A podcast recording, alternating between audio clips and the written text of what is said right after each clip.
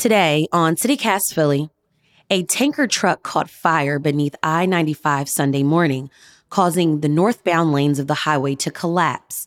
Pennsylvania Governor Josh Shapiro issued a disaster declaration, and repairs are expected to take months. It's left the Northeast Philly region in a traffic nightmare. Are detours helping drivers and commuters? And what's going to be the impact in the surrounding neighborhoods? It's Wednesday, June 14th. I'm Trenae Nuri, and here's what Philly's talking about.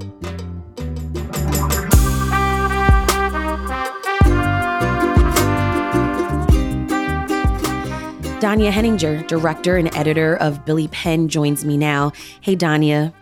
Hey, Trenae. Your team has been covering this story. Was anyone or has anyone been on scene since Sunday? We've had some colleagues from WHYY who were on scene taking some photos. It's a madhouse up there. I mean, they're moving quickly. Authorities are moving quickly to clean it up, do what they can, start the repairs, but it's going to be like this for a while. Danya, this was obviously really, really shocking for many of us. Had you ever seen something like this before? I hadn't personally seen it in this area. There was in Philly in 1996 the Great Tire Fire, where mm-hmm. part of 95 melted, but it didn't actually collapse.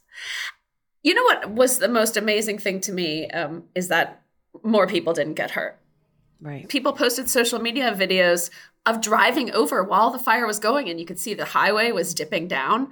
But so far it seems like the only person who got hurt was the driver of that truck that that probably started it all right and i saw reports from several different news outlets in our area say that family members were saying that it was a man named Nathaniel Moody who was the driver, um, that he works for a trucking company in Pennsauken, New Jersey. What else do we know about the driver?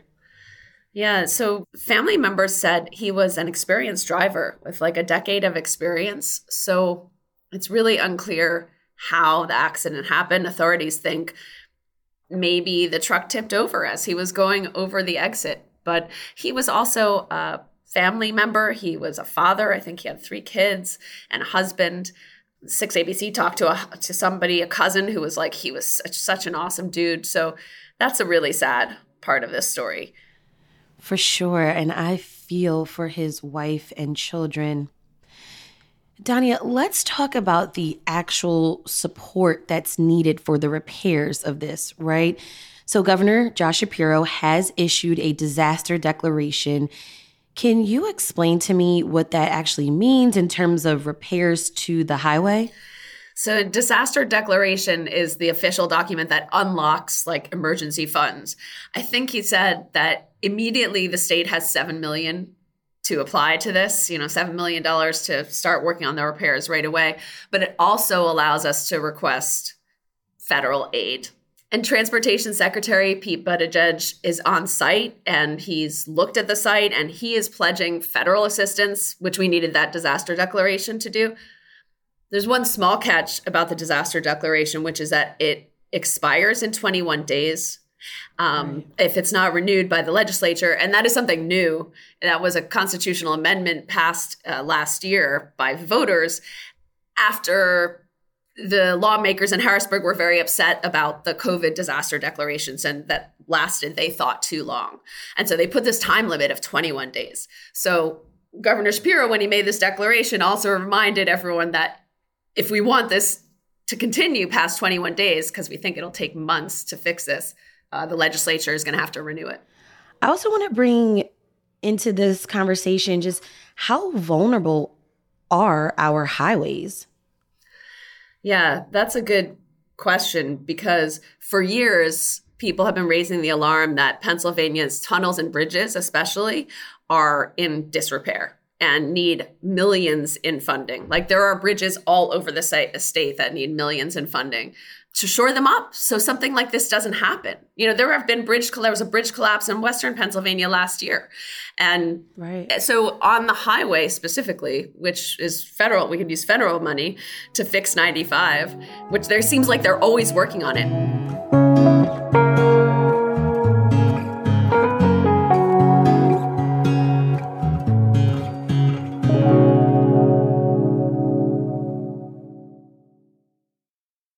Now, can you remind us just how important I 95, how important this interstate is, not only for our area, but much of the mid Atlantic region? It is. It's something like 150,000 cars go over this part of I 95 every day, every day. Right. Mm-hmm. And so that's commuters going to and from work, people taking their kids to school and back, but also a lot of shipping, a lot of trucking, interstate trucking and supplies and logistics for all kinds of industries from like food to medical to it, it has a huge impact. And your team spoke with some business owners in that area. What have they been seeing these past few days? Right. So the impact is regional, it's huge, but it's also super hyper local. And our food and drink reporter, Ali Mosen, talked to a bunch of restaurant owners that are right around that collapse site. And they are very confused, having a rough time of it the thing that they're not sure about is like it seems like side streets around the collapse site are also shut off by police. We're not exactly sure why that is. I'm sure there's a good reason for it. And even the restaurateurs said, I'm sure there's a good reason for it, but staff is being turned away. They can't get to work. Food deliveries, supply deliveries are having trouble getting through. And then, of course, customers are like avoiding the area. So it's a rough times if you run a business there right now.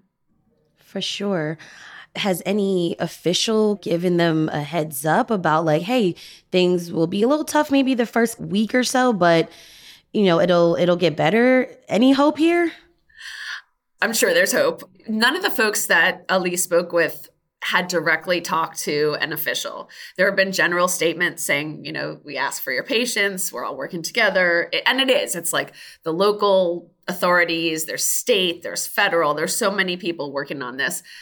But I expect there to be some more clarity. You maybe like the state reps can step in and help out because one run restaurant owner said the police who blocked off her street said, "Oh yeah, we'll definitely let customers through," and then turned one of her staff members away. So she's confused.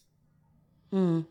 Let's also talk about not just drivers, but a lot of people had to shift and take SEPTA. Now, how is SEPTA, you know, handling this increased capacity of commuters now? That's a really good question. Our other reporter, investigative reporter, Meir Rinde, he talked to SEPTA about their staffing issues because they are increasing trains on the lines that go near there, West Trenton line, you know, all the lines that go up to Northeast Philly in hopes that people will switch to SEPTA because it'll relieve some of the traffic congestion.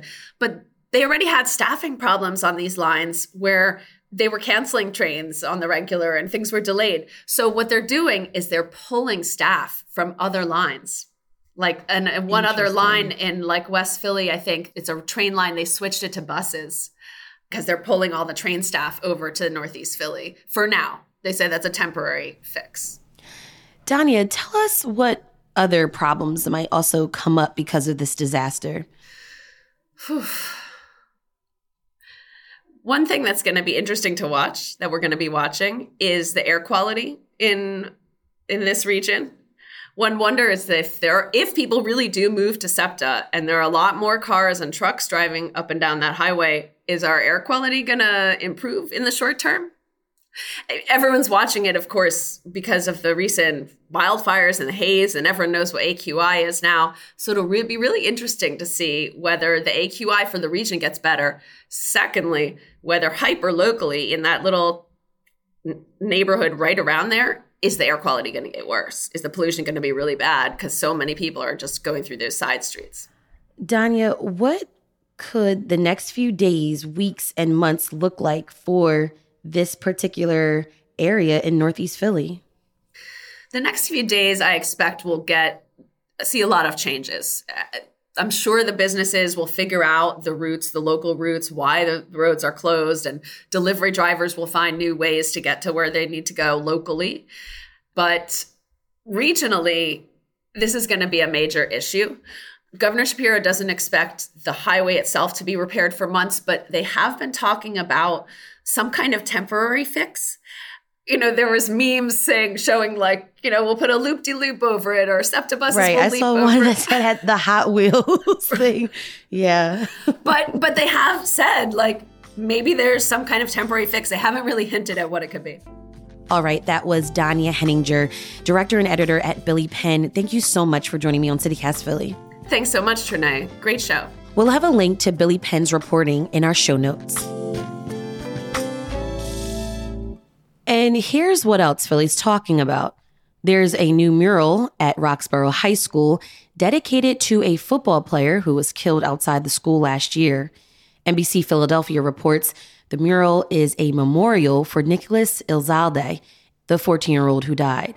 The mural features aspects of his life, his love of football, and his Mexican heritage. And Herr's reveals three new chip flavors Korean barbecue wings, tomato pie, and roast pork. The Philadelphia Inquirer reports that these chip flavors are actually finalists in their Herr's second annual Flavored by Philly contest. And these chip flavors are inspired from local businesses. The chips are available until August 8th, and you can vote for your favorite by clicking the link in our show notes. I can't wait to try these.